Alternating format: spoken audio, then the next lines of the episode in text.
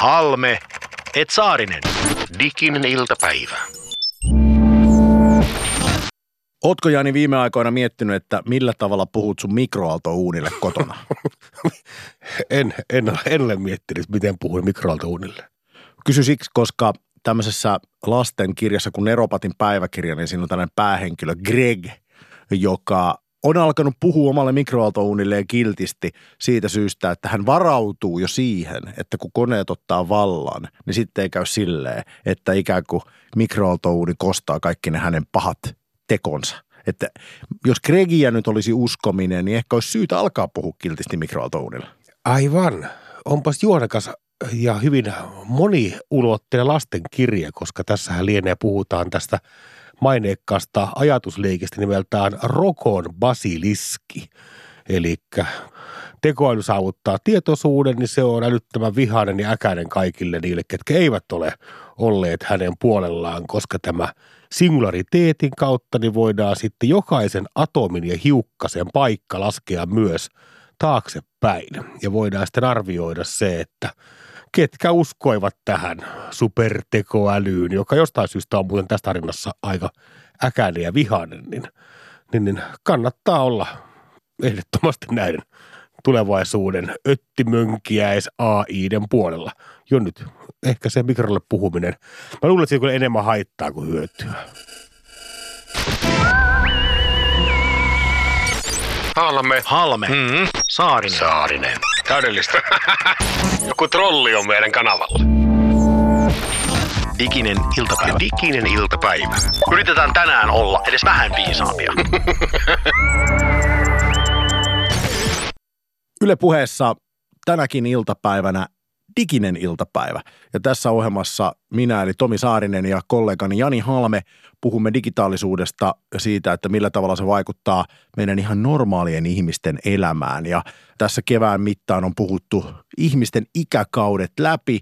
Jaoimme ihmisen iän tämmöisiin 7 vuoden sykleihin ja mietittiin, että mitä sille kulloisellekin elämänvaiheelle digitaalisuus tarkoittaa. Ja tässä on jo käyty läpi, Jani, myös paitsi se elämä, niin me ollaan käyty läpi myös aika ennen elämää ja myös sitten kuolema ja miten digitaalisuus siihen vaikuttaa. Siitä asiasta puhuttiin viime viikolla ja sieltä jäi mulle elävästi mieleen yksi asia.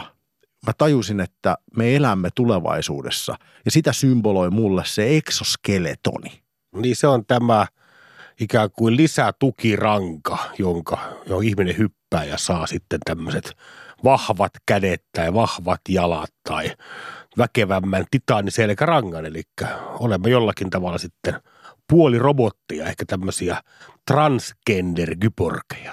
Onko tämä siis tämmöisen fiktiivisen skifi-ajattelun tulosta, että meillä on ihan oikeasti olemassa jo käytössä eksoskeletoneja, siis muun muassa autotehtailla ja sitten sitä käytetään sairaanhoidossa. Siis niitä asuja, joita olemme tottuneet näkee skifi-kirjallisuudessa vaikka Robocopin päällä.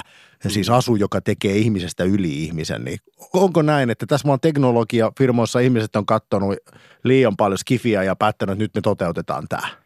Niin. Tätä keskusteluahan on käyty jokuinen 100 vuotta, eli epäilläänhän, että tosi moni keksintö on nimenomaan, niin kuin viittasitkin, olisi sitten skifikirjailijoiden keksimää, että muistan joskus lapsuudessani olleeni aivan niin kuin suu ymmyrkäisenä, että voisiko tämä Star Trek Next Generations, niin miksei vanhemmankin Star Trekin avaruuden poimuttaminen ja sitä kautta tämmöisen niin kuin valtavan pitkien tavallaan valovuosien ja satojen valovuosien matkojen pomppaukset näin niin kuin murtosekunnissa olla mahdollisia. Ja vasta kuule, olisiko tästä ei mennä montaa vuotta, kun luin, että avaruuden poimuttamista tutkitaan ihan vakavasti. Muutenkin kuin pelkästään näissä niin kuin skifi-konferenssipiireissä, että olisiko se mahdollista. Syy, minkä takia me nyt puhutaan tästä asiasta, on se, että tänään puhutaan dystopioista ja utopioista, eli siirrymme tässä ohjelmasarjassa siihen vaiheeseen, jossa puhumme asioista, joista me emme vielä ole niin kuin ihan varmoja, eikä tiedetä, että mihin tämä kaikki nyt oikeasti tulee tulevaisuudessa johtamaan. Ja tämä on tietysti siinä mielessä jopa ehkä hieman vaarallinen aihe, että mullakin on ystäväpiirissä sellaisia henkilöitä, jotka eivät voi sietää tämän tyyppistä keskustelua, ja tämänkin ohjelman eräs fani, rakas ystäväni, käytetään hänestä vaikka koodinimeä Joni, niin nyt Jonille semmoisia terveisiä, että sinä kun olet monesti todennut, että kaikki tämmöinen ei-maallinen ja tästä arjesta poikkeava, niin se on tämmöistä skifi-jöötiä, niin tänään varoituksen sana, sitä nimittäin on tulossa, kun puhutaan dystopioista ja utopioista, että nyt vähintään jos tuntuu, että tällaiset jutut ahdistaa, niin kannattaa vettää foliohattu tosi syvälle päähän tässä kohtaa. Mulla ystäväni, jota tässä voidaan kutsua vaikka nimellä Antti, niin hän vihasi yli kaikkea, mikä liittyy Sormusten herraan tai Harry Potteriin. Ja hänellä oli 2000-luvun alussa aika ankaria aikoja, koska Potteria ja Sormusten herraa lotria piisasi kyllä joka puolelta. Ja sitten vihdoin, TV-kanava 4 näytti sitten vihdoin Sormusten herra-elokuvat. Ja sitten hän soittaa toiselle ystävälle ja sanoo, nonni, nythän kattoo nämä Sormusten herrat. Kuka näistä on nyt se Harry? Mutta nyt jos määritellään ensin, mitä ne dystopiat ja utopiat on, niin jos mennään nyt siihen ihan niin kuin sanatarkkaan merkitykseen, niin se topos on niin kuin paikka. Ja sitten utopiassa, kun siinä on se uu siinä edessä, niin se vähän niin kuin tarkoittaa sitä, että se on tällainen ei-paikka. Siis paikka, josta emme vielä tiedä jotain. Ja se utopia-sanan synonyymi, tai miten sitä käytetään, niin utopiahan kuvailee tällaista ehkä jonkinlaista ihanneyhteiskuntaa. Siis paikkaa, jossa ihmisillä on kaikki hyvin ja se on niin kuin fantasia alueesta tai kohteesta tai saaresta, jonne me kaikki haluaisimme päästä.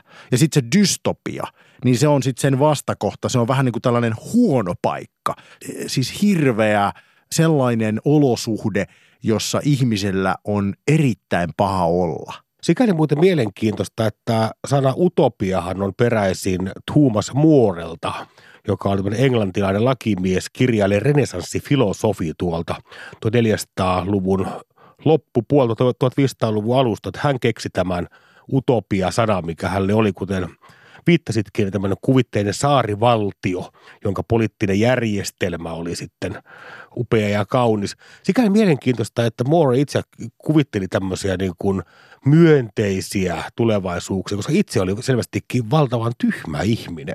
Hän nimittäin lähti kinaamaan Englannin kuninkaan Henrik kahdeksannen kanssa ja kielsi, että hän ei saa olla Englannin kirkon päämiehenä. Mikä tässä kinassa on tyhmää on se, että Henrik oli oman aikansa niin kuin sekopäisen vatipäiden ehdottomasti niin kuin kaikki. Lurjushan oli nimittäin 5 kertaa naimisissa ja näistä avioliitoista 2 mitätöitiin, mutta Anne Kievilläinen, Katarina Howard, ne telotettiin. Tyyppi, joka systemaattisesti tappaa omia vaimojaan, niin kannattaako tämmöisen kanssa lähteä nyt kinaamaan yhtään mistään? Yle Puhe. Diginen iltapäivä. Mutta jos me hei nyt mennään näihin sanan merkityksiin, niin ehkä utopiaa tämmöisessä arkikielessä, niin sillä tarkoitetaan asioita, jotka tuntuu siltä, että nämä ei voi toteutua, nämä on niinku fantasiaa. Mutta jos me tänään puhutaan utopiasta, niin me niinku tarkoitetaan ehkä sit sellaisia asioita, jotka tällä hetkellä tosiaan on vielä, me nähdään, että ne voisi olla positiivisia, mutta ne on vielä saavuttamattomissa. Mutta jollain tavallahan me eletään nyt, Jani, niin kuin jonkinlaista me utopiaan todeksi. Siis kyllähän meillä on ollut paljon asioita vuosikymmeniä sitten meidän elinaikana, vaikka suhteessa digitaalisuuteen, josta on ajateltu, että ei nämä toteutuu. Tämä on vaikea nähdä, että nämä toteutuisi. Ja nyt ne on ihan arkipäivää. Annan esimerkin. Ja tämä tarina ei ole kaunis. Se kertoo jotain minusta. Se voi olla jopa vähän surullinen. Lapsena, kotona, omakotitalo, klassista Suomikuvaa. Lumilinna tehtiin pihalle. Ja olen ollut siellä lumilinnassa ehkä noin 7-vuotiaana. Ja sisällä omassa huoneessani oli Commodore 64. Ihanaa. Joo, ja sitten postiluukkuun kilatti aina aika ajoin Mikrobiitti, jota luin ahnaasti silloin lapsena. Ja vielä ihanampaa. Joo, ja siellä Mikrobiitissä esitettiin tämmöinen tulevaisuuden kuva. Jonain päivänä tietokone, sillä voi omasta kotinurkasta päästä pankkiin. Niin mietin mulla 7-vuotiaana, mä oon rakentanut sitä lumilinnaa ja mä oon fantasioinut siihen, että jonain päivänä toi tietokone, joka ottaa mua tuolla sisällä, sillä mä pääsen pankkiin. Niin mietin, että 7-vuotiaana tää on ollut sellainen utooppinen tulevaisuuden kuva, kun tuntuu, että tää vie minut ihanne yhteiskuntaan, että minä pääsen pankkiin kotoa. Ja nythän se on totta ollut aika pitkään jo, että me eletään tämmöistä. Toinen esimerkki. Silloin kun mä olin about tämän saman ikäinen, silloin jostain syystä, mä en oikein edes varma mistä se tulevaisuuden kuva tuli, mutta yksi tällainen voimakas fantasia oli siis kuvapuhelin. Kyllä. Että sä pääsisit näkeen kuvaan ihmisestä samalla, kun sä puhut sen kanssa. Se oli mieltä kuohuttava ajatus. Ja oli mun mielestä täysin käsittämätöntä, että siihen nähden kuinka mielettömänä utopistisena ajatuksena tätä pidettiin. Sitten kun se lopulta toteutui ja se arkipäiväistyi noin viikossa. Ei silloin kukaan mennyt torille tai 50 000 ihmistä Kaisaniemen puistoon juhlimaan, että me saatiin nyt tämä kuvapuhelin. Vihdoin utopiasta tuli totta. Se arkipäivästyi tosi nopeasti. Hienosti kuvasit kyllä tämän meidän ihmisten tyytymättömyyttä. Me vertaillaan aina toisiamme muihin ihmisiin. Esimerkkinä vaikkapa se, että mennään tuonne antiikin Kreikkaan tai Roomaan, missä tavallaan määriteltiin, että ketä nämä jumalat oli. Ne oli siellä pilven päällä puolikelteisillään ja yhdellä oli kädessä jonkinnäköinen vasara ja toisella oli viinileili ja sitten siellä elostelivat ja oleskelivat, niin meillä kaikilla, kun tavallaan köyhimmilläkin suomalaisilla on kyvyt, jotka silloin määriteltiin jumalaisiksi. Meillä on pääsy kaikkeen maailman tietoon, me osataan lentää, pystytään kommunikoimaan ajatuksen nopeudella. Ja silti me nuristaan täällä, että hallitus on sitä ja säästetään työtä. Mutta kyllä kunnon tois kifimestoista, nimenomaan mitkä ovat tehneet sinunkin nämä lumilinna fantasiat todeksi, niin se on tämä Yhdysvaltain asevoimien tutkimusorganisaatio DARPA. Jos mä johonkin haluaisin kesätöihin, on ehdottomasti DARPAa sillä niin kuin avoimella accessillä kurkkimaan mitä kaikkea he ovat tehneet, koska tosi moni keksinnöistä, mitkä nimenomaan on edelleenkin ehkä vähän skifisiä, mutta tavallaan hyvin arkipäivää on jenkkien armeijan tutkimuslaitoksen kehittämiä. Ne keksi muun muassa internetin, ne keksi myös tämän Tor-verkon, eli tämän piilossa pysyvä verkkokäytön, hologrammipöytää ovat kehittäneet pitkään, Applen Siri, eli tämä puheohjattu, niin sehän on, Apple osti 2010 tämän firman nimeltä Siri, mutta se perustuu tämmöiseen Cognitive Assistant that Learns and Organizes, eli kalotekniikkaan, joka niin ikään DARPAn keksimä, ja nythän he ovat kuulemma keskittyvät nimenomaan kahteen asiaan, eli tämmöisen kuin laskentatehon valtavaan lisäämiseen, eli aivan niin kuin käsittämättömiä nopeuksia tietokoneella, koska se on nimenomaan kuulemma tämä AI:n ja jonkinnäköisen supertekoälyn vaatimus, että on hillitön määrä laskentatehoa ja toinen, mihin keskittyy ajatuksen lukeminen. Ja sekin on tavallaan aika erikoista, että 2019 niin minkäänlainen ongelma ei tällä hetkellä ole aivoimplantin kautta robottikäden ohjaaminen. Se on niin kuin aivan arkipäivää tällä hetkellä. Niin kuin oikeastaan kaikille itseään kunnioittaville, ehkä nyt vielä ihan perusterveydenhuollon puolella, mutta yliopistolta sairaalat, niin kaikilta järjestyy ongelmitta. Ja onhan se nytten melkoista. Joo, ehkä ihan arkipäivää se ei vielä ole, mutta ymmärrän Jani, että sulla joskus menee fiktio ja fakta ja utopia ja reaalimaailma sekaisin, niin sulle se saattaa jo tuntua siltä. Ja voi olla, että hyvin pian se on siis ihan oikeata arkipäivää, mutta se mitä yritit sanoa on se, että se on jo mahdollista, se toimii, se on olemassa ja vielä muutama vuosi sitten se tuntui täydelliseltä fantasialta, että näin ei todella voisi olla. Mutta tietenkin sitten jotkut profetiat, ne ei ole toteutunut, onhan meillä paljon ollut tämmöisiä hienoja hankkeita, joita on esimerkiksi elokuvissa esitelty, niin on tietysti valtava pettymys, että Back to the Future-elokuvan nämä lentävät autot, niin ne ei ole vielä tätä päivää, vaikka niiden piti jo ajat sitten olla. Ja nyt tietysti suurin jännitys tällä hetkellä, mitä nyt tulee tämmöiseen niin kuin Hollywood-viihteeseen, on se, että miltä näyttää maailma marraskuussa 2019, se on aika lähellä jo, ja mehän tavallaan tiedämme sen, koska olemme kaikki katsoneet Blade Runner-elokuvan, siis se alkuperäisen, ja sehän sijoittuu tämän kyseisen vuoden marraskuuhun. Et jännityksellä odotetaan, että minkälaista sotaa käydään koneita vastaan sitten tässä vielä tämän vuoden loppupuolella. Se on muuten huono leffa. Eikä se ole, se on loistava leffa. Se on tämmöistä amerikkalainen näkemys Erno Paasilinnasta, että kun ollaan riittävän pahan tuulisia, riittävän synkkiä, niin kaikki kuvittelee, että onpas se fiksu se Ridley Scott, kun se on noin synkkää mielinen. Eikä ole. Aika typerä kaveri. Mä rakastan siinä elokuvassa sitä maailmaa, joka siinä luodaan. Totta, ja se on mielestäni erittäin hieno. Siis jo, varsinkin kannattaa joskus kuunnella Jani tarkkaan se audioraita. Se on ihan loistava. Se on hienosti tehty. Mutta mä en rakasta sitä maailmaa niin, että mä haluaisin elää siellä. Se on siis dystopia, eikö niin? Se mitä siinä ohjelmassa kuvataan. Ja me emme halua sinne. Me toivomme, että tästä maailmasta tulee ihana, mahtava saari, jossa oikeudenmukaiset ihmiset hallitsevat meitä ja kaikilla on asiat hyvin ja me emme kamppaile rajallisista resursseista, vaan avoimesti jaamme ne toisille ja teknologia auttaa meitä siinä, että materiaa on rajattomasti ja kaikki on hienosti. Sinne me toivottavasti olemme menossa. Yksi tämmöinen ongelmahan muuten, mikä liittyy tulevaisuuteen, on se, että ihmisiä on aivan liian vähän. Eli nyt ensi syksynä Suomessakin aloittaa 61 000 uutta ykkösluokkalaista. Marssii sinne valtaville reppuille sinne kouluun. Mutta on 8 vuoden kuluttua 40 000.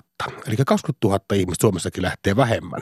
Ja tämä johtuu siitä, että näiden kaikennäköisten digitaalisten käyttöliittymien käyttömukavuus ylittää seksin käyttökokemuksen. Eli seksiin ryhtyminen on VR Luomaaho-nimisen tutkijan mukaan, eli taloustoimittajan mukaan, niin kuin vähän jäänyt jälkeen tästä ikään kuin teknisestä kehityksestä, että pitäisi keskustella ja alkaa tässä jotakin antaa signaaleja, vastaa signaaleja, mikä on kauhean vaikeaa. Niin mä luulen, että tämmöinen seksin käyttöliittyä pitäisi parantaa, jotta me saadaan kansakunta kasvuun.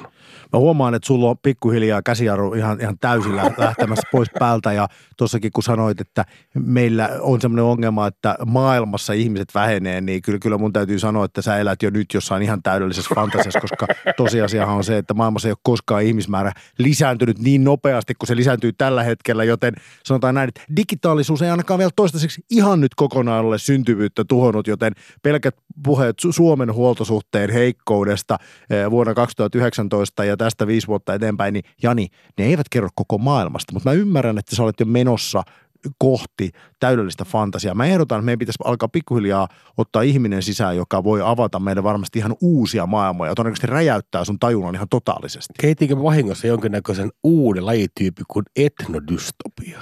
Taisit kehittää. Onko sellaista olemassa ja voisiko siitä tulla hitti, niin mä luulen, että kohta me tiedämme, koska otetaan haastatteluun mies, joka on tähän asiaan perehtynyt siis nimenomaan skifiin ja tulevaisuuskuviin. Puhutaan hänen kanssaan aivan kohta. Diginen iltapäivä. Miten meille taviksille käy tässä kaikessa? Yle Puheessa diginen iltapäivä ja tänään olemme siirtyneet tänä keväänä jo siihen vaiheeseen, kun foliohattun melkein niin kuin kannattaisi vetää aika syvälle päähän, ainakin jos haluaa nyt yhtään tässä porukassa pysyä jollain tavalla mukana, koska ainakin itsellä tällä hetkellä on semmoinen olo, että Jani Halmeella alkaa mennä jo tosi lujaa ja se johtuu siitä, että puhumme tänään utopioista ja dystopioista ja tässä meitä on auttamassa henkilö, joka skifistä tietää, uskallan väittää, että enemmän kuin ainakaan me yhteensä, vaikka mekin jotain tiedetään, koska Esko Suoranta, sä oot väitöskirjatutkija, sä oot nimenomaan kirjallisuuden tutkija ja nimenomaan tutkit skifiä. Kyllä se näin on, joo. Että ihan väitöstutkimusta teen science fictionista ja ehkä vähän laajemmin vielä voi sanoa spekulatiivisesta fiktiosta, jos ei halua olla ihan siellä tiukimmassa urassa. Ja siinä ehkä tämä spekulaatio on mun mielestä niin kuin tärkeä sana. Että sitähän me monesti tehdään, kun me tehdään sitä fiktiota, jossa joutuu vähän miettimään, että mitenhän nämä asiat meidän yhteiskunnassa ja maailmassa, miltä ne saattaisi näyttää joko vähän eri näkökulmasta, vähän erilaisessa maailmassa tai just sinne tulevaisuuteen päin lähdettäisiin. No sanoppa sitten nyt ihan tähän heti alkuun, että elämmekö me jonkinlaisessa simulaatiossa? No ei voi väittää, että olisi tästä asiasta hirveän hyvää tietoa. Mutta harvalla on. Juuri näin. Ehkä siinä mun mielestä ehkä se niin helmällisin tähän, että jos se vähän pelottaa, että mitä jos meitä nyt ohjaileekin joko se The Matrix tai jonkinlainen demoni jossain toisessa ulottuvuudessa tai joku tällainen, niin mun mielestä vakuuttavin vasta-argumentti, mitä filosofiasta sille on tullut, niin on vähän semmoinen, että entäs sitten?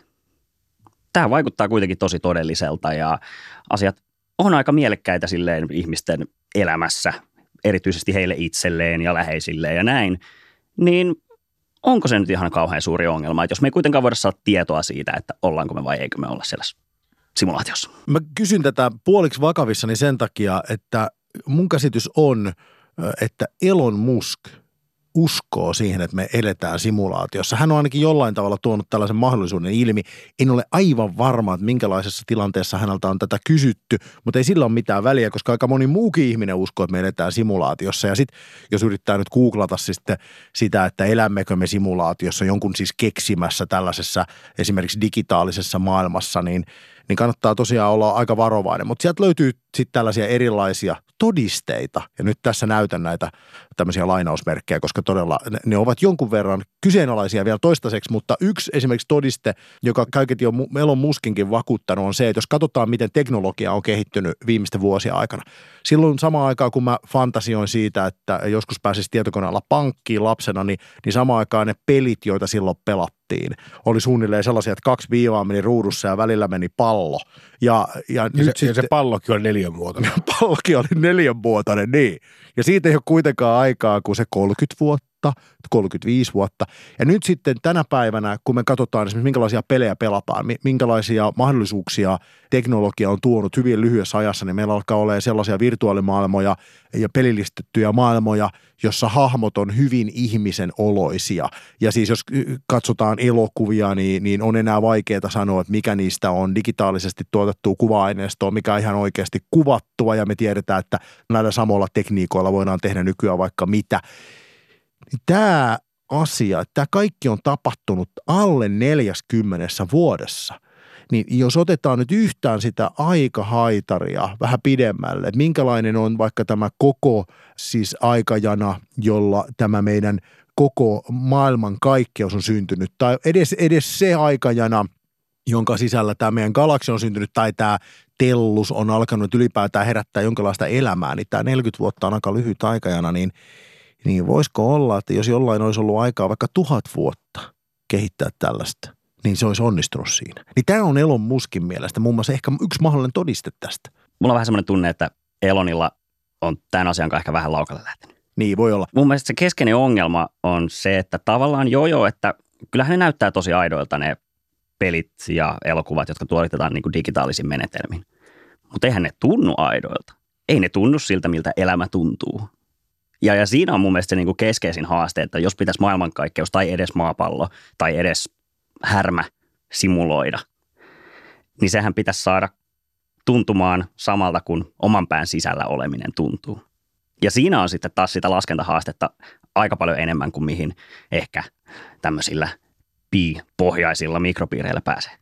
Niin tämä kasvojen tunnistushan on tämän hetken tekoälyn ihan keskeisimpiä kun käyttökohteita ja suurimpia kehityssuuntia. Ja muun muassa Facebookkihan on kovasti todistelee sitä, että he pystyvät piirtämään ihmisen kasvot äärimmäisen pienestä kuvamateriaalista.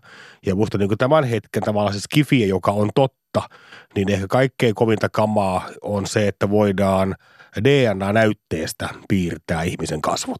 Löydetään vaikka rikospaikalta, löydetään pikkusen ihoa, niin tästä voidaan sitten mallintaa valtavan tarkasti, että miltä se ihminen todennäköisesti oikein näyttää. Ja sittenhän on nämä deepfakeit, eli nämä tehdään tämmöisiä tietokonepelejä tai vaikkapa ihan videoita, jossa on sitten ihmisen kasvot mallinnettu äärimmäisen tarkkaan. Mutta Reddit, maailman suosituin verkkoyhteisö, niin sehän on kieltänyt näiden deepfake-porno ikään kuin lajityypin kokonaan. Että siellä alkaa tulla tällaisia, että niin kuin vapaaseen tiedonkulkuun ja avoimeen anarkisten internettiinkin luottavat kaikkein niin kuin syömietteisimmät anargo-digifriikit, niin he alkaa ikään kuin sensuroida itseään. Että tämä kelaa siitä, että sä voit ottaa sun ex-tyttöystävä tai poikaystävän kuvan Facebookista ja siirtää hänet käsittämättömän tarkkaan ruotsalaiseen dokumenttielokuvaan, niin herättää ihmisselvästikin aika isoja vastenmielisyyden tunteita. Mutta Esko, sano nyt, kun sä oot asiaan perehtynyt ja tietenkin ammattispuolesta käyt läpi kirjallisuutta ja tiedät hyvin, että missä mennään tämmöisessä science fictionissa, ja sehän liittyy tietysti ehkä enemmän dystopioihin kuin utopioihin kuitenkin sit lopulta, niin mikä olisi tämän hetken sellainen niin kuin villitsevä ja tajunnan räjäyttävin utopia tai dystopia, jota sä näet nyt kirjallisuudessa?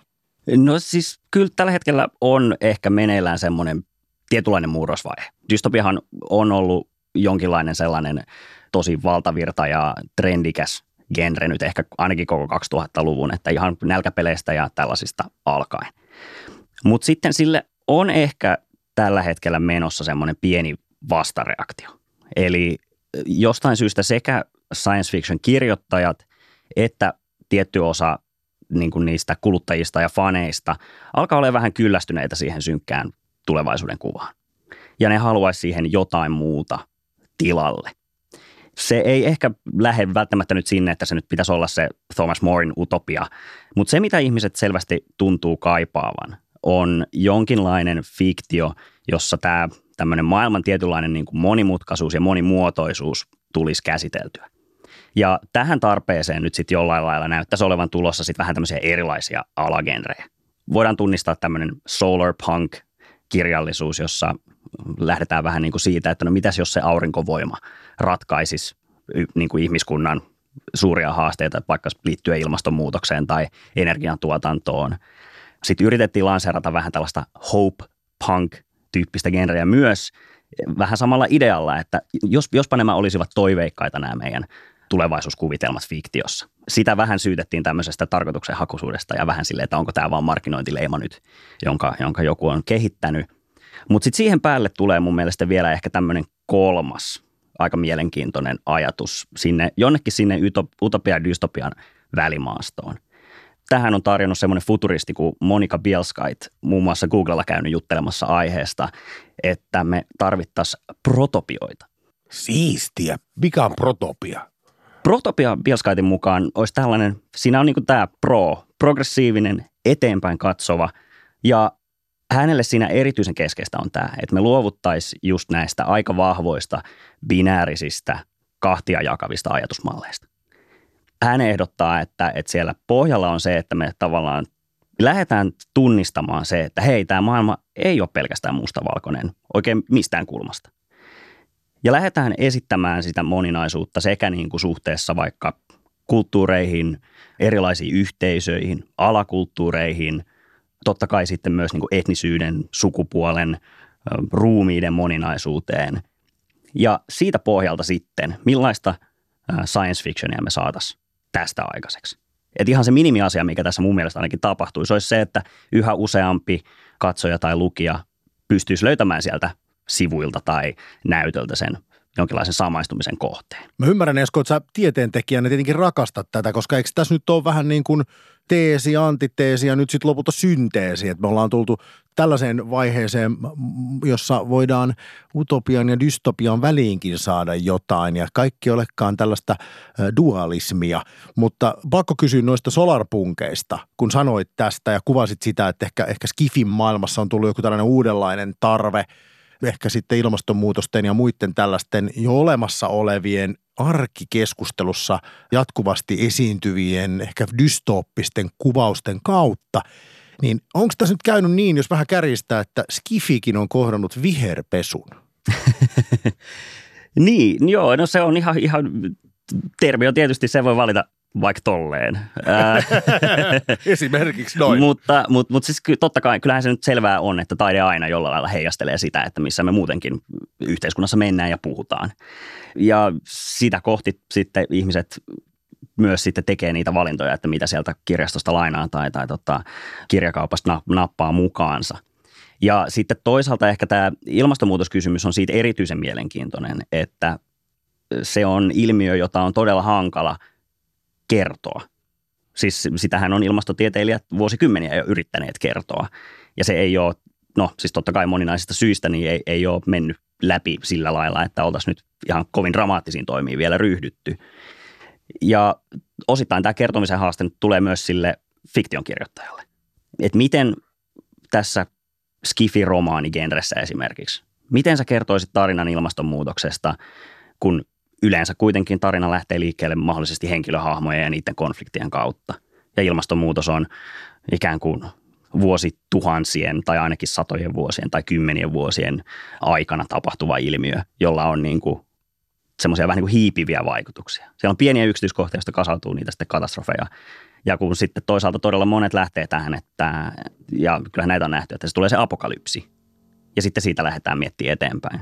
Mutta monesti sehän se apokalypsi nyt kerro siitä, että millaista tämä ilmastonmuutoksen maailmassa eläminen on. niin poikkeuksen tekee toki, onko jo toistakymmentä vuotta vanha Day After Tomorrow-elokuva, jossa jäätyvä pakkanen jahtasi ihmisiä. Ne oikeasti juoksi pakoon siellä se jäätyvää maata. Ja nurkan taakse niin se jäätyikin suoraan. Se jäätyminen ei käynyt sinne vasemmalle, mikä oli oikein komeaa. Mutta eikö tämmöisiä kun dystopian ja utopian väliin mahtuvia maailmojahan on vaikkapa Gene Roddenberryn Star Trek-universumissahan on periaatteessa asiat aika hyvin, on sairaudet poistettu ja trikoilerilla voidaan parantaa nekin vammat, mitä siellä aiheutuu. Ja ehkä nämä konfliktit tapahtuu sitten tunnetun universumin rajamailla ja käymättömillä korpivyöhykkeillä, jossa ollaan. Tai sitten vaikkapa Ajan M. Banksin kulttuurisarja, jos tietokoneet superälykkäitä, mutta materiaa rajattomasti. Eikö nämä ole kuitenkin jo vanhoja teoksia, mitkä on jossakin tuolla, vai onko me nyt ihan hakoteilla? No ei kyllä totta kai näissä, ehkä näitä kumpaakaan nyt ei voi kutsua, että ne välttämättä olisi siellä syvässä dystopiagenressä esimerkiksi. Aivan. Tai syvässä utopiagenressä. Ne on vähän jotain muuta. Mutta se mun mielestä, mikä niissä on mielenkiintoista, että nehän molemmat on ikään kuin täytynyt sijoittaa sinne suhteellisen kaukaiseen tulevaisuuteen. Eli just, että miten saadaan kuviteltua se, vaikka se yhteiskunta, jossa ei ole ikään kuin materiaalista puutetta, niin tarvitaan fiktion kerronnassa aikahyppy tosi monesti. Mutta Ajan Banks, niin hänhän on mun idolini siinä, että hän vastaa kaikkien aikojen jämäkimmästä kosinnasta. Nimittäin hänelle ikävä kyllä todettiin parantumaton, hyvin aggressiivinen syöpä. Ja kun tämä todettiin, niin hän sitten kosi tyttöystäväänsä Adele Hartleyta sanoilla, soisitko minulle kunnian ryhtyä leskekseni? Se on saman aikaan kaunista ja jollain tavalla koskettavaa ja ehkä julmaa ja kertoo jotain siitä, että me olemme vielä toistaiseksi tällaisia maallisia, kuolevaisia ihmisiä, mutta tietenkin jos skifiä yhtään on katsellut niin, ja katsellut vähän ympärilleen, niin saattaa olla, että ei enää välttämättä kovin pitkään, jos puhutaan tällaisista asioista, jotka on tässä niin kuin mieltä kuohuttaman lähellä, niin yksi voisi olla se, että kun DNAta säilömällä periaatteessa pystytään meidät säilömään jo noin niin kuin fyysisesti, niin voidaanko spekuloida sillä, että missä kohtaa tulevaisuudessa on se aika, jolloin meidät paitsi pystytään jollain tavalla fyysisesti laittamaan pankkiin ja mahdollisesti kasvattamaan uudelleen, niin myös henkisesti.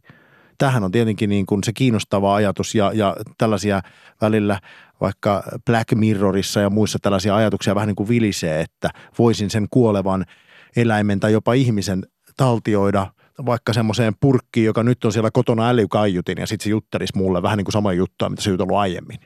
Kyllähän se fantasia kuolemattomuudesta tavalla tai toisella, niin sitä voi hyvin kauas mennä niin kuin taiteen ja fiktion historiassa ja sieltä ne löytyy. Näissä itsellä aina tulee mieleen, että kuitenkin se paras opetus näistä storeista on ehkä tämä niin kuin tohtori Faustin tarina, että jos ikään kuin haluat sitä vähän niin kuin valtaa ja kuolemattomuutta, niin se on se piru on siellä se vastapuoli. Ja ei nyt tässä tarkoita ehkä ihan sitä, että vaikka nyt meidät päästäisiin tähän mielen uploadaamisgameen kiinni, että se olisi nyt niin kuin pyhäinhäväistys ja kamalaa ja tällä lailla pahaa. Mutta se, mikä näissä kuvitelmissa yleensä unohtuu, on se, että ei yleensä koske kaikkia ihmisiä. Tällaiset fantasiat on yleensä rajattu, no ehkä niille Elon Muskin tyyppisille yhteiskunnallisille toimijoille. Ja siinä on ehkä semmoinen toinen, että vaikka tällaistakin transhumanistista utopiaa, niin kuin toi tietyllä lailla on, niin näitä voi pyöritellä, voi ehkä henkilökohtaisesti haaveilla, voi ryhtyä biohakkeriksi ja alkaa tavoitella sitä jollain lailla. Mutta miten sitten, jos me yhteiskuntana nyt valittaisiin, että siihen linjalle lähdetään, niin sitten tämmöiset sosiaalisen oikeudenmukaisuuden ja muun kysymykset rupeaa olemaan erittäin mielenkiintoisia. Samahan just näillä Muskilla ja kumppaneilla, Jeff Bezosilla taitaa olla myös tämä, että kyllä nyt Marsiin lähdetään, että sieltä se löytyy se planeetta B, jos tämä nyt tuhoutuu ilmastonmuutokseen, mutta siinä avaruusaluksessa ei ole ihan kaikille yleensä kyllä tilaa. Niin no anarkki, come back. Yle Puhe, ikinen iltapäivä. Jos haluaa nopean kurssin tulevaisuuteen, niin tämä jo mainittukin, Netflixistä löytyy tämä Black Mirror-brittiläinen sarja, jossa käsikirjoittajat ovat kyllä foliohattunsa päässä pitäneet, eli tutustuneet selvästikin valtavan hyvin, varmastikin myös skifin keskeisimpiin perusoletuksiin, mutta myös tieteeseen aika paljon. Ja moni on sitä mieltä, että season 2, episodi 1, eli Be Right Back, olisi tämän Black Mirrorin keskeisimpiä, niin kuin ykkösjakso, paras jakso kaikista. Ja siinähän nimenomaan tämmöinen ajatus, että suht simppeli tekoäly, mikä vaikuttaisi, että on jo ikään kuin voisi olla meidän aikana, niin se lukee kaiken, mitä tämä ihminen on kirjoittanut sosiaaliseen mediaan, ylipäätään verkkoon, ylipäätään kaikki teksti, puhe ja video, mitä ihminen on tuottanut. Tästä voitaisiin mallintaa tämmöinen chatbotti, joka keskustelee ihmisen kuoleman jälkeen. Tämä ihminen pystyy keskustelemaan hämmästyttävän paljon samalla tavalla, kun hän keskustelisi nyt, koska kaikki on lopulta sitten takaisin laskettavissa, että millaisia kieliasuja hän laittaisi, että ehkä tähän kohtaan sitten joku Jani Halme käyttäisi olla möhmöttää sanaa, niin se robotiikka tietää sen, totta kai se käyttää tuon tyyppistä termiä, tai verbotit, eli nämä verbaaliset robotit, että pystyisi puhumaan myös sitten. Mallinnetaan vaan tämä tietty äänenluotti ja tietty kellotaajuus ja muuta, niin se oli sen takia itseänikin niin kova sarja, koska se vaikutti siltä, että toihan on tehtävissä. Siis nimenomaan tämä chatbot ja verbot-osuus siitä kaikesta, niin toihan voisi olla tehtävissä.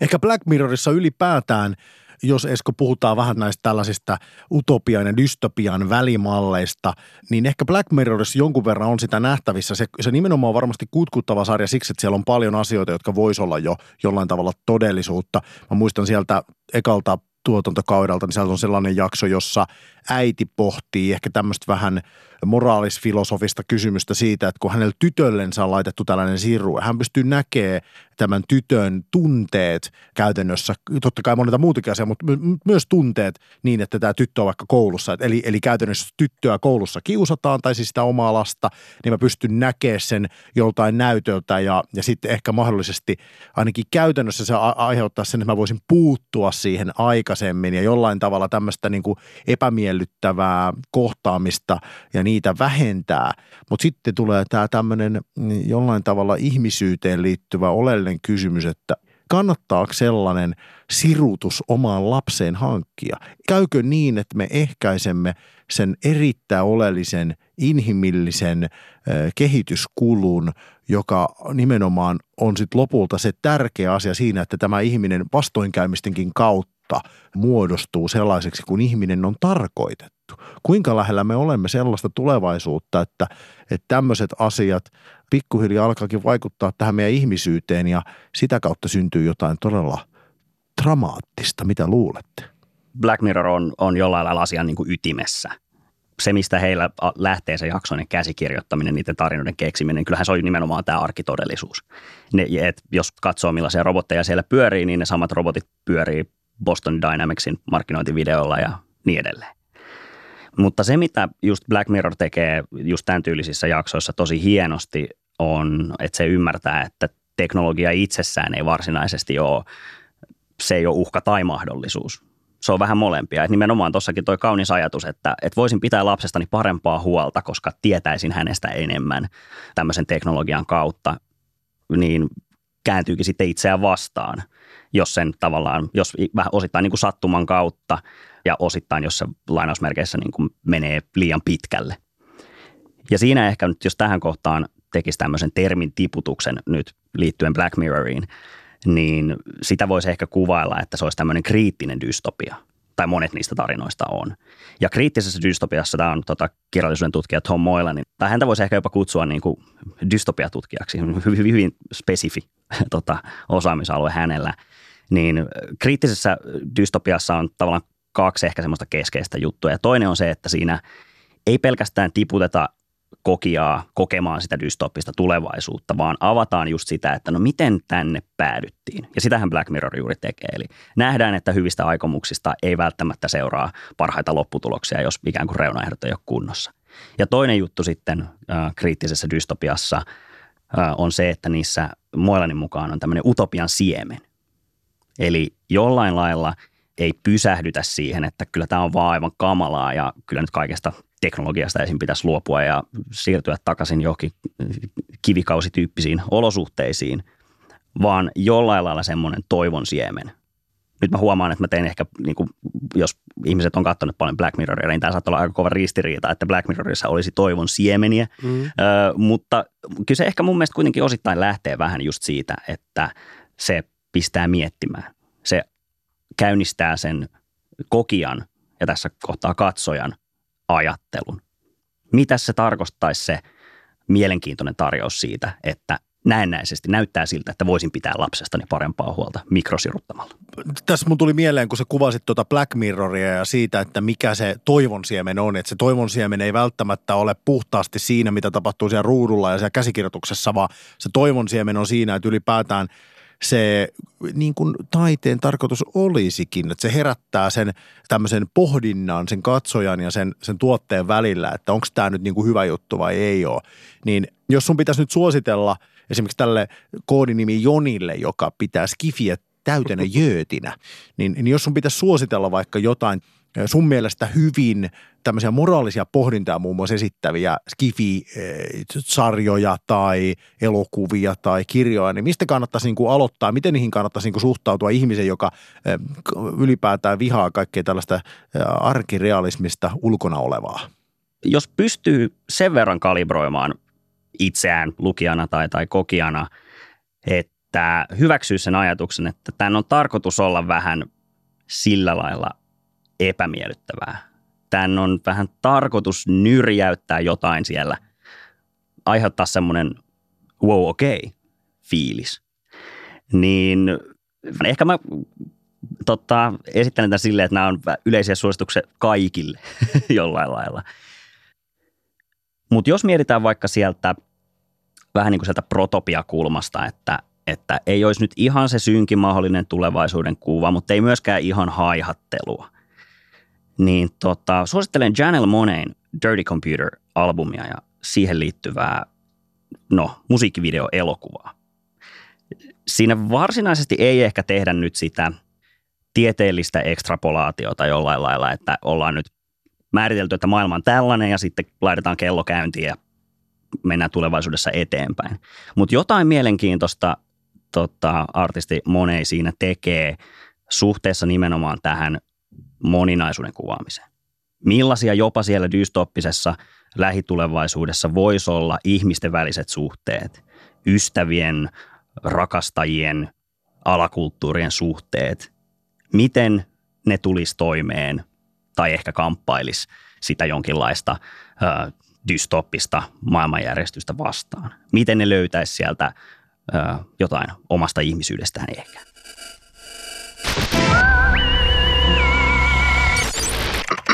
Diginen iltapäivä. On tää Amerikkaa. Sano Esko, kun sä oot tutkinut nyt skifiä ja tutkit parhaillaan ja se on sun lempiaiheesi, niin miten se sun mielestä nämä viime vuodet vaikka tämän niin kuin mobiiliteknologian mukaan tulo, se, että meillä on nämä kasvontunnistukset, videopuhelut, pääsy kaikkeen maailman tietoon nyt ainakin näennäisesti omassa taskussa, niin miten se on sun mielestä vaikuttanut skifiin? Onko se ajanut skifin ahtaalle? Melkein päinvastoin itse asiassa. Mun omassa tutkimusaineistossa korostuu sellaiset romaanit, joissa jollain lailla tosi yritetään vähän niin kuin jotain nykyhetken nyansseja saada kiinni. Ja mulla on semmoinen hyvin, hyvin alustava hypoteesi, joka ei nyt ole millään lailla tilastollisesti vielä pätevä, mutta mun mielestä 2010-luvulla ollaan ehkä näkemässä semmoinen kirjallisuuspiikki tämän tyylisissä tarinoissa. Jos miettii vaikka Dave Eggersin The Circle-romaania, josta on myös tämä Tom Hanksin ja Emma Watsonin tähdittämä leffa, jota ilmeisesti en voi suositella, olen ymmärtänyt, että se ei ole hirveän hyvä. Mutta siinä esimerkiksi tehdään aika paljon duunia just tässä, että mitä se nyt olisi se vielä nopeammin, vielä enemmän verkottunut lähitulevaisuus tai ehkä jopa vähän niin kuin erilainen nykyhetki. Mutta sitten jos miettii kirjoittajia kuten Anna-Lee Newitz tai Malka Older, niin heillä taas sitten mennään vähän pidemmälle sinne skifi päätyyn ehkä semmoinen 50-100 vuotta eteenpäin. Mutta heillä molemmilla esimerkiksi just tämä, että millaista se sitten olisi se maailman muutos, jos me kaikki voitaisiin olla, ja niin kuin osittain nyt jo ollaan, jonkinlaisessa online-tilassa vaikka linssien tai verkkokalvoheijasteiden tai tällaisten kautta. Mutta sitten ne kysymykset, mitä näiden kautta sitten vielä käsitellään, niin on taas niitä vähän yhteiskunnallisempia ja yleisimpiä. Et esim. Malka Olderin Infomocracy romaanissa, niin siinä on tehty tämmöinen kuviteltu demokratia 2.0. Mitä jos ei lähettäisi kansallisvaltiolinjalle tai ei olta sillä pohjalla. Mitä jos järjestettäisiin ihmiset ympäri maailman 100 000 ihmisen populaatioihin, jotka kaikki sitten valitsisi omat edustajansa globaaleissa vaaleissa niin kuin lähes aukottomalla online-äänestämisellä ja näin. Ja toki siis totta kai nyt kun on kyseessä skifiromaani, niin ei se ole pelkkää utopiaa ja ruusulla tanssimista, mutta Older on siitä hyvin tietoinen ja nimenomaan tällaisia kysymyksiä siitä, että no mitä se sitten vaikuttaisi, mitä se vaatisi. Ja hänellä se vaatii sen, että globaalia internettiä ei hallitse suuryritykset, vaan siellä on jonkinlainen tämmöinen vähän niin kuin Googlen ja YK:n yhdistelmäorganisaatio, jonka pitäisi pitää huolta siitä uudesta demokraattisesta järjestyksestä. Säätiö mainittu melkein. Miten Esko Suoranta, miten ihmiskunnan viimeinen keksintö, kuten puhutaan supertekoäly, me jäsennetään kauhean paljon tällä hetkellä ihan niin kuin oikeaa tieteellistä tekoälytutkimusta jäsennetään päässämme ja mediassa kauhean paljon nimenomaan skifin kautta. Että meillä yhdessä reunassa meillä on Arthur C. Clarken ja Stanley Kubrickin leffaksi tekemä tekoäly HAL, joka on tämmöinen klassinen psykoottinen tekoäly, joka ei suostukaan, että se voi sulkea, vaan kääntyy tyylipuhtaan Frankensteinilaista isäntiään vastaan. Ja toisessa päässä meillä on vaikka sitten ehkä tietoisuuden saanut Data, kelmeän keltaihoinen, lempeä robotti Star Trek Resurssista, joka vastaavasti taas sitten antaa kaiken kyvykkyytensä nimenomaan valkoisten ihmisten, olisi yksi mustakin, niin tätä nimenomaan ihmisten eteen ja ei missään tapauksessa käänny. On tämmöinen asimovilainen robotiikan etiikkaohjeistus on hänellä päässään mikropiireillä hyvin tiukasti. Miten tällä hetkellä tekoäly ja skifi, onko nyt kaikki kerrottu ja onko tekoäly muodissa skifikirjallisuudessa? No kyllä se edelleen on joo. Ja siinä on myös taas se, että se tämän tyylinen tekoäly, joka jollain lailla, näähän sekä HAL että Data on jollain lailla ihmishahmoisia kuitenkin, niin sehän on se perinteinen tapa käyttää tekoälyä, on kuitenkin miettiä niitä perusihmisyyteen liittyviä kysymyksiä. Sama siellä Blade Runnerissa ja näissä, että mitä jos se kone voi esittää ihmistä? Mitkä ne implikaatiot siitä on? Ja mä oon itse vähän, no ehkä jopa vähän pettynyt siihen, että tässä niin kuin tekoäly julkisessa keskustelussa me ollaan vähän näiden kuvitelmien vankeja tällä hetkellä. Me ei oikein päästä yli siitä, että ne vaihtoehdot on lähinnä se Skynet-tulevaisuus, että kohta painetaan nappulaa ja sitten on ydintuho tai joku versio tästä. Mutta jollain lailla nämä tämmöiset isot vertauskuvat, ne on kuitenkin niin kiehtovia, että meidän mielikuvitus helposti tarttuu niihin. Ja siihen mä ehkä tarjoaisin sitten sitä skifiä vähän niin kuin vaihtoehdoksi, että miten niistä vähän niin kuin vakiintuneista tavoista kuvitella saataisiin vähän niitä erilaisia tapoja irti. Ehkä jos yhden kirjasuosituksen vielä teen. Joo. Ja tämä on ilmainen kansainvälisessä tietoverkossa haettavaksi, nimittäin Arizonan State University on julkaissut 2 antologiaa jo tällaisella otsikolla Everything Change, joissa on juuri tähän ilmastokysymykseen paneutuvaa tieteiskirjallisuutta koostettu. Siinä on molemmissa Kim Stanley Robinsonin esipuheet ja näin päin pois, niin sellaisen ehkä voisin kanssa jättää kuulijoille löydettäväksi, eli Everything Change. Hyvä, tehdään silleen, että nyt sovitaan tässä, Esko, että kirjoita meille nuo sun kaikki suositukset ylös, niin me laitetaan ne Twitteriin hashtagillä diginen iltapäivä, niin ne löytyy sieltä, niin ei tarvitse tästä yrittää kirjoitella itse ylös. Esko, tosi paljon kiitos vierailusta ja jäämme odottamaan, että minkälainen tekoäly meistä ottaa vallan ja milloin. Kiitos. Saarinen. Halme. Saarinen. Halme. Saarinen. Halme. Thank you. Eskolla oli erinomaisia kirjavinkkejä. Mä lisäisin tohon kyllä suomalaisen Hannu Rajaniemen, joka on todennäköisesti kummallisen isäkäs, mitä Suomessa on koskaan elänyt. Eli yliopistokaveri, kirjoittanut englanniksi, kirjoittanut Kvanttivaras-trilogian.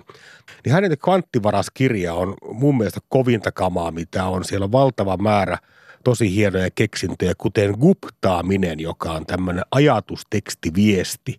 Sitten kaikilla tässä Kvanttivaras kirjasarjan maailmoissa, niin ihmisillä on Gevolot, joka on tämmöinen ikään kuin pilvessä oleva muisti, johon sun kaikki tieto on tallennettu. Ja kun ihmiset vaikka kohtaa, ne haluaa tutustua toisiinsa, ne vähän raottaa tätä Gevolotia. Eli että vaan todistan sulle, että mulla on tämmöisiä muistoja, sitten on yhteismuistoja tästä yhteiskunnasta, mutta kaiken voi toki murtaa. Ja tässä maailmassa aika on rahaa. Eli meillä kaikilla on rajallinen määrä aikaa täällä, ja sillä maksetaan erilaisia palveluita ja jopa taksikyytejä ja muuta. Ja kun aika loppuu, niin joudut reinkarnaatioon, eli olet tämmöisessä orjanmaissa, palvelutehtaissa, hiljaisina. Ja sitten tämmöinen kuin sobornost, joka pakko siirtää ihmisiä virtuaalitodellisuuteen, vähän tämmöinen neuvostoliittotyyppinen. Ja sobornostin vastavoimana on Choku-niminen voima, joka käyttäytyy anonyymien piraattien tavoin. Ja tätä rataa, että lämmin suositus. Kuulosti siltä, että sulla ei ollut yhtään välimerkkiä tuossa nyt viimeiseen 5 minuuttiin, kun sä paasasit tuota tavaraa. Ja siinä oli paljon asioita, joista mä en ymmärtänyt mitään. Että nyt taas aika pikkuhiljaa vaikuttaa siltä, että olisi syytä ruveta vetää foliohattua pikkasen syvälle päähän. Ai kirjemmälle. Tämä on mieltä kuohuttava asia, mutta ehkä niin kuin jos tämän päivän nyt jotenkin summaa johonkin tiettyyn yhteen termiin, terminologian tai asiaan, joka tässä nyt pitää muistaa, niin ehkä tässä nyt on hyvä muistaa vielä, kun ollaan näiden foliohattujen kanssa tekemisissä, niin muistetaan nyt sen Rokon basiliski. Jos se nyt joltain meni ohi, mitä se tarkoittaa, niin siis se tarkoittaa sitä, että kun tekoäly vihdoin saavuttaa tietoisuuden, niin se tulee olemaan niin kuin se mikro, josta alun perin tässä ohjelmassa puhuttiin, se mikroaaltouuni kotona, jolle sinä et ole puhunut kauniisti, niin kuin lastenkirjoissa opetetaan, niin kun se sitten lopulta ottaakin vallan ja sinä olet ollut silleen ikävä, niin se aikoo kyllä jollain tavalla rangaista sinua. Eli nyt on erittäin hyvä muistaa, että kannattaa olla kiltti kaikille mahdollisille teknologisille välineille, koska muuten käy niin, että kyllä se sitten joskus kantapäähän kilahtaa ja se saattaa olla se tulevaisuus on hyvin lähellä. Ikinen iltapäivä. Tämänpäiväinen dystopioita ja utopioita maalaileva diginen iltapäivä alkaa olla viittavaille valmis. Ja muistutettakoon vielä, että 1 jakso tälle keväälle tulossa, se tulee ensi viikolla. Ja ensi viikolla sitten pyritään siihen, että käydään se ihmiselämä tunnissa läpi. Eli nyt kun tässä on käytetty aika monta jaksoa tämän kevään aikana ja pureuduttu oikein syvälle tiettyihin ikäryhmiin, niin nyt sitten vielä katsotaan tämmöinen holistinen kokonaisuus ja mietitään, että mistä asioista tänä keväänä on puhuttu ja myös osittain niistä varmasti, mistä ei ole puhuttu tai mitkä ovat ilmenneet tämän ohjelmasarjan aikana, koska niin kuin tiedämme, digitaalisuus se tuo yllätyksiä meille joka ikinen päivä ja niin se tuo myös nyt. Siirrymme tähän ohjelmaosioon, joka on nimeltään kivaa vai kauheaa? Tämän viikon Kiva ja kauheaa on kunnianosoitus yhdelle keskeisimmistä post-apokalyptisista tieteiselokuvista, eli Kevin Costnerin tähdittävä Waterworld 95, jossa napajäätiköt olivat sulaneet ja maailma oli peittynyt veteen ja puhutaan, että jossakin on kuiva maa -niminen alue, mitä kohti mennään, joten tämän viikon Kiva ja kauheaa asiat liittyy veteen. Ensimmäisenä keksintönä on tämän vuoden Sessissä, eli Las Vegasin hillittömässä teknologiamessukonferenssissa esitelty Cyberfishing Smart Rod Sensor, joka on normaaliin virveliin laitettava lisälaite, joka kertoo sen, että miten nopeasti pystytkään heiluttamaan tätä vapaa, eli miten nopeasti se siima menikään siitä ongesta. Siinä GPS ja se tallentaa myös sitten kaikki olosuhteet ja paikan ja lämpötilan ja kosteuden, että missä tämä kala on tullut ja millä ikään kuin vetovoimalla tämä kala on sitten kiskonut siimaa, kun se on siihen kaljokattiin tarttunut. Tomi Saarinen, Cyberphysics Smart Rod Sensor, älyvirveli, kivaa vai kauheaa? Itse ostin just uudet golfmailat, niissä oli kaikissa sensori. Mutta niiden kanssa tulee yksi ongelma. Golf, kuten mä uskon, että myös kalastaminen on siinä mielessä, niin se on yhteistä. Yksi on se A, että sä yrität paeta tietyllä tavalla vähän niin kuin sitä digitaalista maailmaa, sitä missä sä elät koko ajan. Sä yrität päästä johonkin muualle, jossa sä olet yhtä vaikka luonnon kanssa. et sensorien kanssa. Ja siinä mielessä sensorien tuonti sinne, niin voisi nähdä ikävänä asiana. Ja toinen on ehkä se, että näissä molemmissa mä veikkaan, että on vähän sillain yhtäläisyyttä, että esimerkiksi golfkentällä, niin siellä tämmöinen ripeys ja siinä nimenomaan sen asiaan keskittyminen on se erittäin oleellinen pointti. Se jopa kuuluu siihen golf-etikettiin. Niin sitten jos mä siellä nyt sen puhelinkorsa seison ja analysoin mun lyöntejä ja ihmettelen niitä appejä, niin kyllä siinä menee mun mielestä puolet siitä viehätyksestä pois. Mä en haluaisi, että golfista tulee sellainen laji, jossa sitä pelaavat kyborgit, eivätkä oikeat ihmiset. Ja ehkä kalastuksessakin, tämmöisessä niin viihdekalastuksessa, se pointti on vähän niin kuin se, että ihminen on yhtä luonnon kanssa ja ihminen myös ottaa jollain tavalla mittaa luonnosta. Niin musta tällainen ylivälineistäminen ja itsensä kyborgiksi rakentaminen, jotta voi kalastaa paremmin, niin ihan vaan nyt, kun se tuli nyt mieleen tässä, niin ihan vaan niin kuin periaatteesta nyt vastustan sitä. Joten sanon, että ei kiitos, ei sensoreita virveliin. Tämä ratkaisi, minä peruutan patenttihakemuksen aiheesta älysieliveitsi. Tämän viikon toinen kiva ja kauhea liittyy tämäkin veteen ja on Trident-niminen keksintö niin ikään tämän vuoden sessistä. Eli kysymyksessä on vesikahvat. Eli sulla on vähän niin kuin suhteellisen pulska polkupyörän tai vaikkapa skootterin ikään kuin etukahvat. Mutta nämä sisältävät tämmöisen moottorin, jolla pystyy menemään veden alla jopa 45 minuuttia. Eli se on ikään kuin tämmöinen laite, jolla sä oikealla kädellä väännät kahvasta lisää vauhtia ja siinä on tämmöinen vesimoottori, joka vie sut sitten veden alle ja sä voit ajella sillä ikään kuin skootterin etuosalla. Mennä pitkiäkin aikoja veden päälle ja pompata sitten takaisin ilmaan ja käydä hengittämässä vähän siinä ja tämän jälkeen taas sukeltaa sinne veteen. Eli henkilökohtainen käsikäyttöinen Trident vesiskootterikahva. Kiva vai kauheaa? Tämä on jonkinlainen siis vesiskootterin ja sitten niiden sellaisten laitteiden, joita sukeltajat käyttävät sukellusapuna, eli siis tällaisten nimenomaan moottoroitujen härveleiden, jotka kuljettaa sukeltajia ilman, että tarvii itse tehdä töitä, niin niiden joku ristisiitos ilmeisesti. Ja kuluttajaversio. Ja kyllä. Kuluttajaversio ja tämmöinen pääsen nopeasti veden alle ja sieltä pois ja leikittelen. Ja. Kyllä, tämä kuulostaa ihan järkevältä, mutta tietysti ensimmäisenä tulee muutama turvallisuusasia mieleen. Et tietyllä tavalla minä haluaisin pohtia sitä, että jos tämä antaa esimerkiksi valtavat vauhdit, niin mitä sitten kun ihminen loukkaantuu? Vesi on vaarallinen elementti esimerkiksi sille, että lyö päänsä jonnekin. No kyllä pakko sanoa, että tällaisena 40-vuotiaana jo jonkun verran siihen ikään tulleena, että on ymmärtänyt alkaa huolehtia itsestään ja vesijuttuja harrastavana, niin ehkä tämä mua herättää mun kysymyksen, että tämä turvallisuuspuoli, mutta muutenhan tämä kuulostaa oikein kivalta, varsinkin Suomessa, jossa veden keskimääräinen lämpötila on siellä jotain 5 astetta pitkin vuotta, niin sanotaan näin, että se on turvallisuustekijä, koska todennäköisesti tämä käytetään vain hyvin lyhyitä aikoja. Niin mä rohkenen epäillä, että miten tyhmänä nämä startup-dudet oikein meitä pitää. 45 minuuttia akun kestoa fillarikahvojen kokoiselle sukellusvesiskootterille ei ikinä tule tapahtumaan.